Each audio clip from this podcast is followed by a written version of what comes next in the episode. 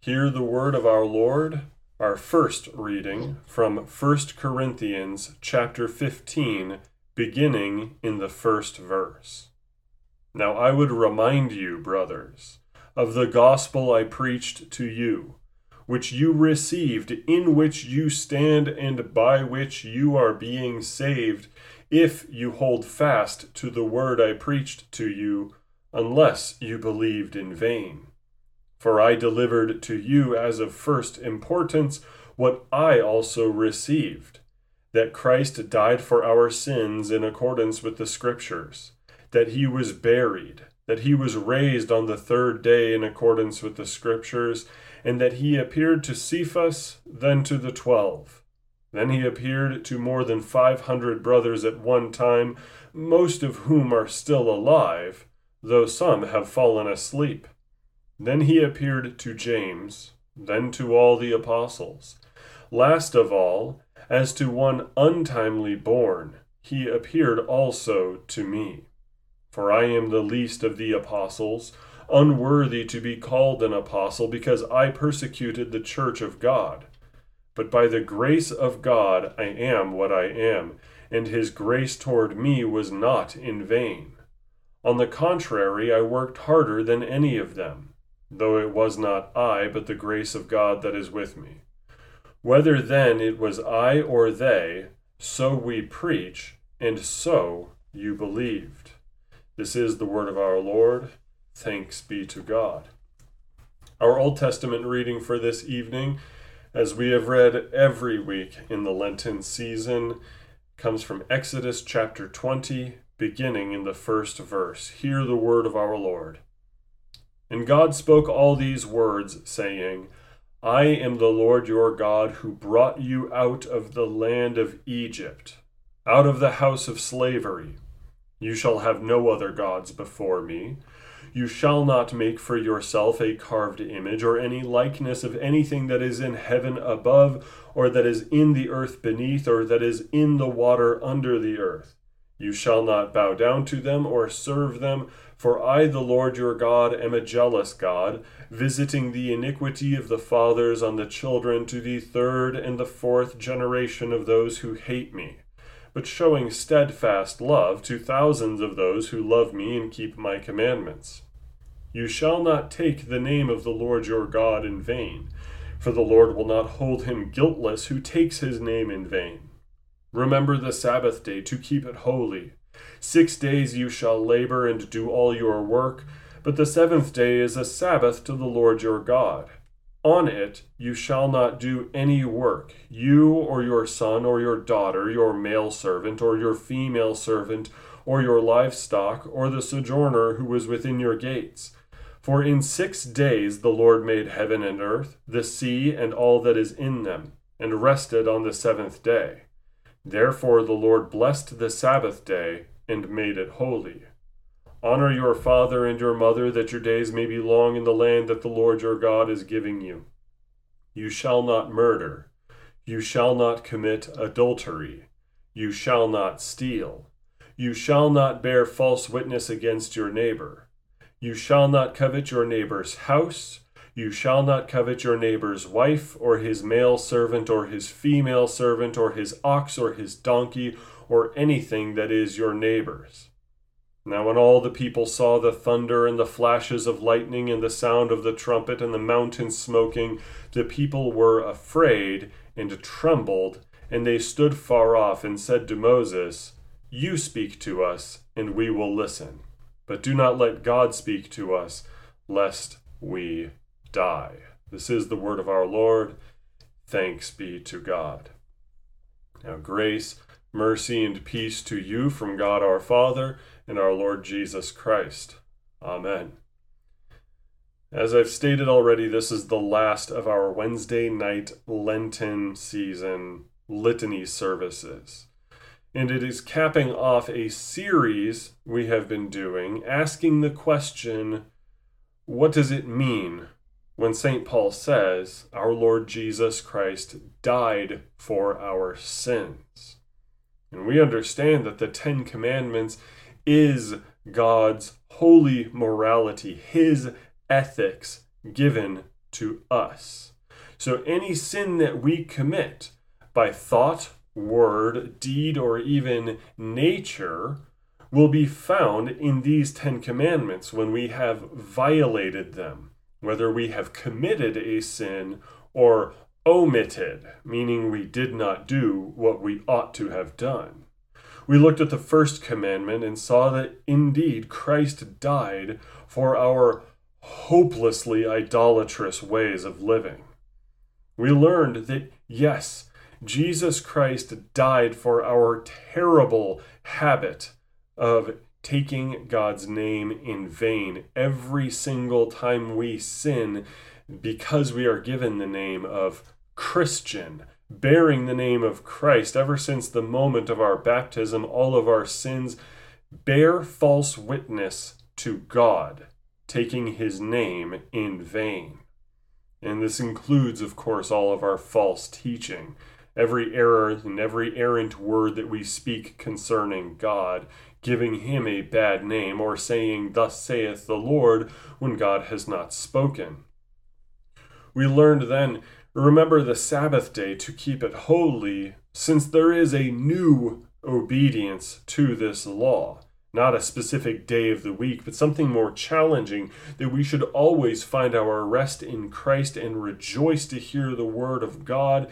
Every single time we woke up and said, I don't want to go to church this morning, every time while we are hearing the word of God spoken to us or preached to us, every time we get distracted, every time we fail to live our lives unto God, as the Apostle St. Paul tells us, whatever we do, do it heartily as unto the Lord, we are violating this commandment, and Christ died for that. Honor your father and your mother.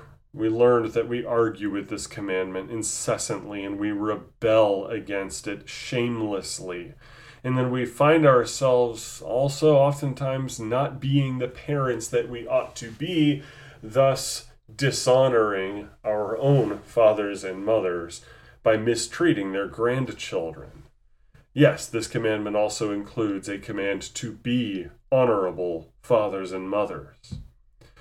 We learn that since we do not promote life and instead live in a culture drenched in death, Christ died for every single time we have killed, every single time we have harmed, every single time we did not preserve life as we have ought to. The same goes for adultery when we were not faithful to our spouses. And instead, we found ourselves sinning against God in one way, shape, or form or another sexually. You shall not steal, and you shall not bear false witness against your neighbor. We went over that these days these two commandments are tied at the hip because not only do we like to steal from people, we also love to not give to people as we ought, thus violating the mirror commandment to be generous in giving. And at the same time, we bear false witness against our neighbors to destroy them. Even if we cannot take their property, their personal property ourselves, we certainly arrange to have others take their property for us, or to ruin their livelihood, to ruin their reputation over stupid disagreements. And thus far, we've looked at these commandments in a very straightforward way. But the last two commandments give away the game, so to speak. They reveal something about all ten commandments. These two are often ignored. We pretend to obey the first commandment. We'd like to think we are obeying the second and third commandments. We argue against the fourth commandment. We love violating the fifth commandment. We are all adulterers, heavily addicted to all these various uh, forms of adultery, let us say. And of course, we're all stingy. We don't give as we ought, and we love bearing false witness against our neighbor and running our mouths when we ought not. But when it comes to the ninth and the tenth commandments, we wholeheartedly ignore them, and we do so to our peril. Now, you may have a Baptist friend that asks why we, as Lutherans, retained the traditional numbering of the Ten Commandments. Uh, Jewish communities, Baptist communities, and the Eastern Orthodox say, well, uh, carved images. You shall not have any graven images. That's the real second commandment. And we wrap up these two commandments here as you shall not covet. But they are different. You shall not covet your neighbor's house. That is to say, your neighbor's personal property, whether by jealousy or envy or scheming, seeking to arrange such a fashion of events that what they had, their physical goods, their money, their home, their house, even potentially their good name, now belongs to us. Or else we find ourselves bitter against them. You can covet without necessarily scheming. If you ever read through the Large Catechism, uh, Dr. Martin Luther's words on the ninth and tenth commandments ought to be notoriously known as underselling the commandment. Not that I disagree with the good doctor on what he says about them. There's more to it, though, than just scheming or arranging to take somebody's stuff. The tenth commandment, it sounds like a laundry list in case Moses forgot something in the ninth commandment. You shall not covet your neighbor's wife, or his male servant, or his female so- uh, servant, or his ox, or his donkey, or anything that is your neighbor's. You might think of this as the laundry list of anything else that maybe he didn't mention, other than just a house. Maybe uh, good Moses decided we needed to include all of these so that they don't think of just a domicile living space. I would challenge you to notice, however, everything that Moses lists, except for that last bit, anything that is your neighbor's, one's wife, your neighbor's servants, oxen, donkeys. These are all living creatures. People in the case of your neighbor's wife and his servants. But there is life in what you can covet in the 10th commandment. In essence, what Moses is saying in the ninth commandment is do not covet your neighbor's personal property. In the tenth commandment, it is to say, do not covet your neighbor's life, his associations, who or what he gets to be with, the interactions that he gets to have. Do not covet that. And we can understand wholeheartedly what this might look like in terms of scheming if we imagine somebody falling in love with their neighbor's spouse and then quietly introducing discontent in their marriage so that eventually a divorce happens and uh, lo and behold look who is there waiting to comfort the divorced disaffected spouse and to marry them having them. That is a textbook violation of the 10th commandment. But more so than that coveting is also any desire you have for your neighbor's property or their life. Any jealousy you might feel over what they have and how they live. Anytime you say, or I say, my life is not enough, I am dissatisfied with what God has given me, we violate this command. And this is how this gives away the game. It reveals so much about the Ten Commandments that we cannot ever forget these last two. You can sin without acting. You can steal without taking. But every time you imagine yourself stealing or desire to take that which does not belong to you, you are committing a sin in your heart. First, by coveting. Let us illustrate this. A child goes to 7 Eleven with his mother. Uh, maybe his mother needs to grab a money order or hit up the ATM, or she needs some morning coffee because Lord knows the infant sibling kept her up all night before taking her child to school. And that little boy, six, maybe eight years old, sees a candy bar. And he understands the last time he grabbed something at a store, he got in trouble, but he imagines himself taking it. He wishes he could take that candy bar. It should be his. He can almost taste the chocolate from that uh, Reese's peanut butter cup in his mouth. And he wishes that he had anything other than the breakfast cereal that he had that morning, just anything in that old 7 Eleven. That child at six or eight years old has committed the sin of coveting. Much in the same way, our young men today are transfixed by pornography. We mentioned pornography use as a specific kind of violation of the command to not commit adultery, the sixth commandment. But when our Lord Jesus says in Matthew chapter 5, if you look at a woman with lust in your heart for you for her, you have committed adultery with her in your heart. The word he uses is the Greek word translated in the Septuagint in this very passage as coveting, wanting that which does not belong to you, whether property or person.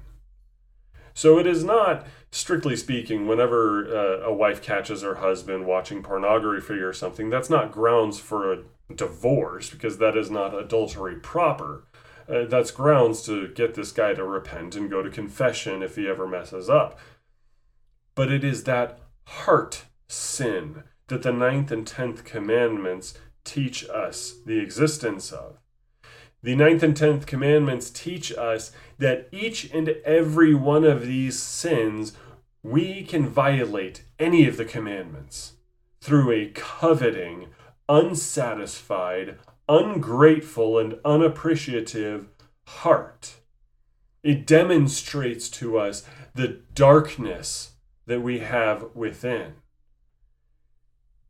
To illustrate further, we are called in the flip side, the mirror image of these two commandments, to be grateful and to cherish that which God has given us, both in our personal property and in our lives, what we get to do, who we get to be with, what we possess and enjoy having. We should be grateful. We should thank God every single day for the roofs over our heads. But how do we really go about things? We complain about the rent.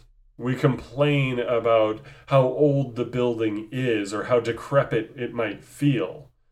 We look at the nice houses on Zillow and we say, oh, I wish I could afford that. We're ungrateful. We are sinning against both of these commandments. When we look at our children, and instead of thanking God for them, we have that thought in the back of our minds that we wish they were just better kids. We feel jealous of some other parent out in the neighborhood whose children are more well behaved we're violating the 10th commandment. Every time we do not cherish and take care of our property and our people, we are violating this by demonstrating how little we appreciate what God does for us. Dare I say it, this might sound silly, but if you don't get that oil change for your car, if you don't take good care of it, aren't you showing a lack of gratitude for something God blessed you with? He gave you personal property.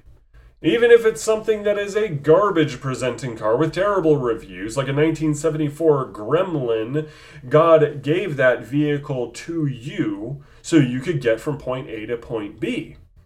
Yet here you are, allowing it to fall apart with rust. The tires don't have air in it. It could blow up at any time because Lord knows you have not taken care of the radiator or checked the coolant levels on it.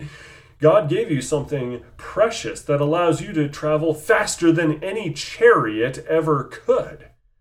Something amazing, horseless carriage.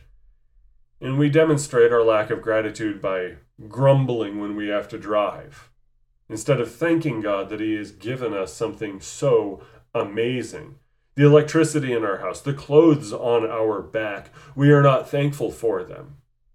The people in our lives, when is the last time you checked on your friends to make sure that they are doing okay? When was the last time you told your siblings or your family members that you appreciate them? Do you call them on their birthdays? Do you love your neighbor as yourself? The ninth and tenth commandments show us just how spoiled, rotten we all are. And I'm not just saying, oh, us millennials. This has been a problem with every single generation, an absolute inability to recognize how thankful we ought to be for what God has given us. To say to ourselves, man, that other guy, lucky guy, he's got that 9 out of 10 wife.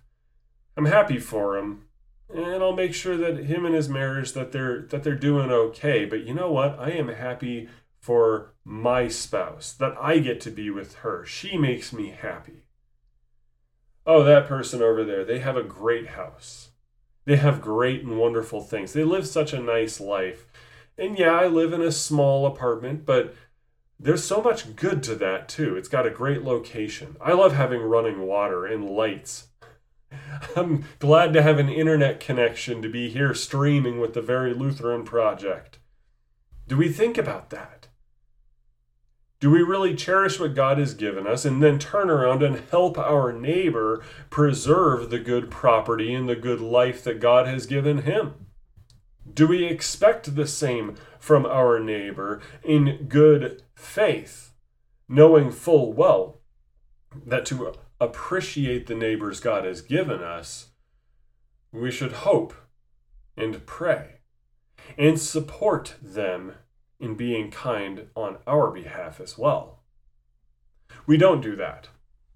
Not nearly as much as we ought to. Instead, we are complainers, we're whiners, we're like the children of Israel when they wandered through the desert, screaming and complaining and crying every day about the manna that we ate. And of course, we as Christians, we love to piously say, oh, they saw miracles every single day. How could they possibly have doubted God's love?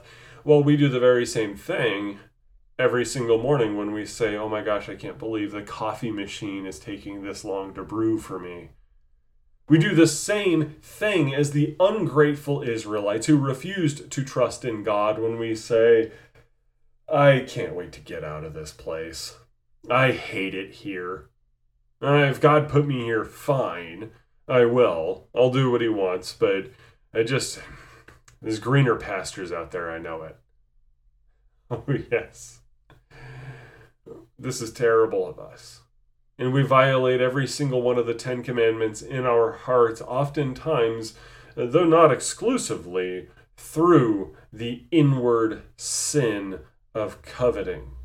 If you can commit a sin with your hands, if you can commit a sin with your mouth, if you can commit a sin with any part of your body, you can at the same time, or even without any part of your body, violate that holy commandment with your heart and with your mind.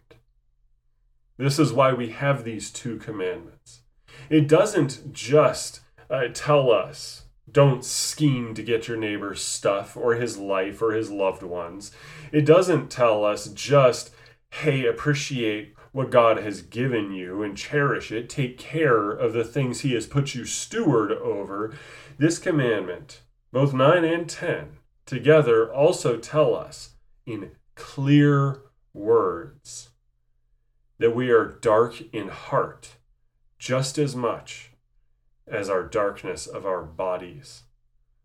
Just as much as any errant word I can speak about God, if I think a blasphemous thought, I have sinned. And thus we ought to fear. Because this means that every single time I looked twice at somebody's treasured possession, and even fleetingly thought that I wish it was mine, that means that I pushed another thorn into Christ's brow. Every single time you look at somebody of the opposite sex and wish that they were yours, if God has already given you a spouse, or if that individual you wish you had belongs to somebody already, you're right there next to me pushing the thorns into his flesh. You are the one bringing the blood on top of his eyelids, down his brow, into his beard. It is our mental and heart sick sins that did this. These are the sins for which Christ has died. Thus, the ninth and tenth commandments serve not only as a very important revelation as to the nature of our sins, but in addition to that, as a multiplier of our guilt. And we understand that with these ten together, there is no escape from the wrath of God outside of trusting in Christ who bled for you. Now, this Good Friday, we will be discussing not just that Christ died for our sins. We will go over who killed Jesus because it wasn't any of you and it wasn't me. But though we did not kill Jesus, it wasn't you or I with the hammer and the nails in our hands at the cross, we still owe Christ the greatest of debts of gratitude. We owe him our very lives because these are all sins for which our Lord Jesus Christ died. Now, the peace of God, which surpasses all understanding, guard your hearts and your minds in Christ Jesus our Lord. Amen.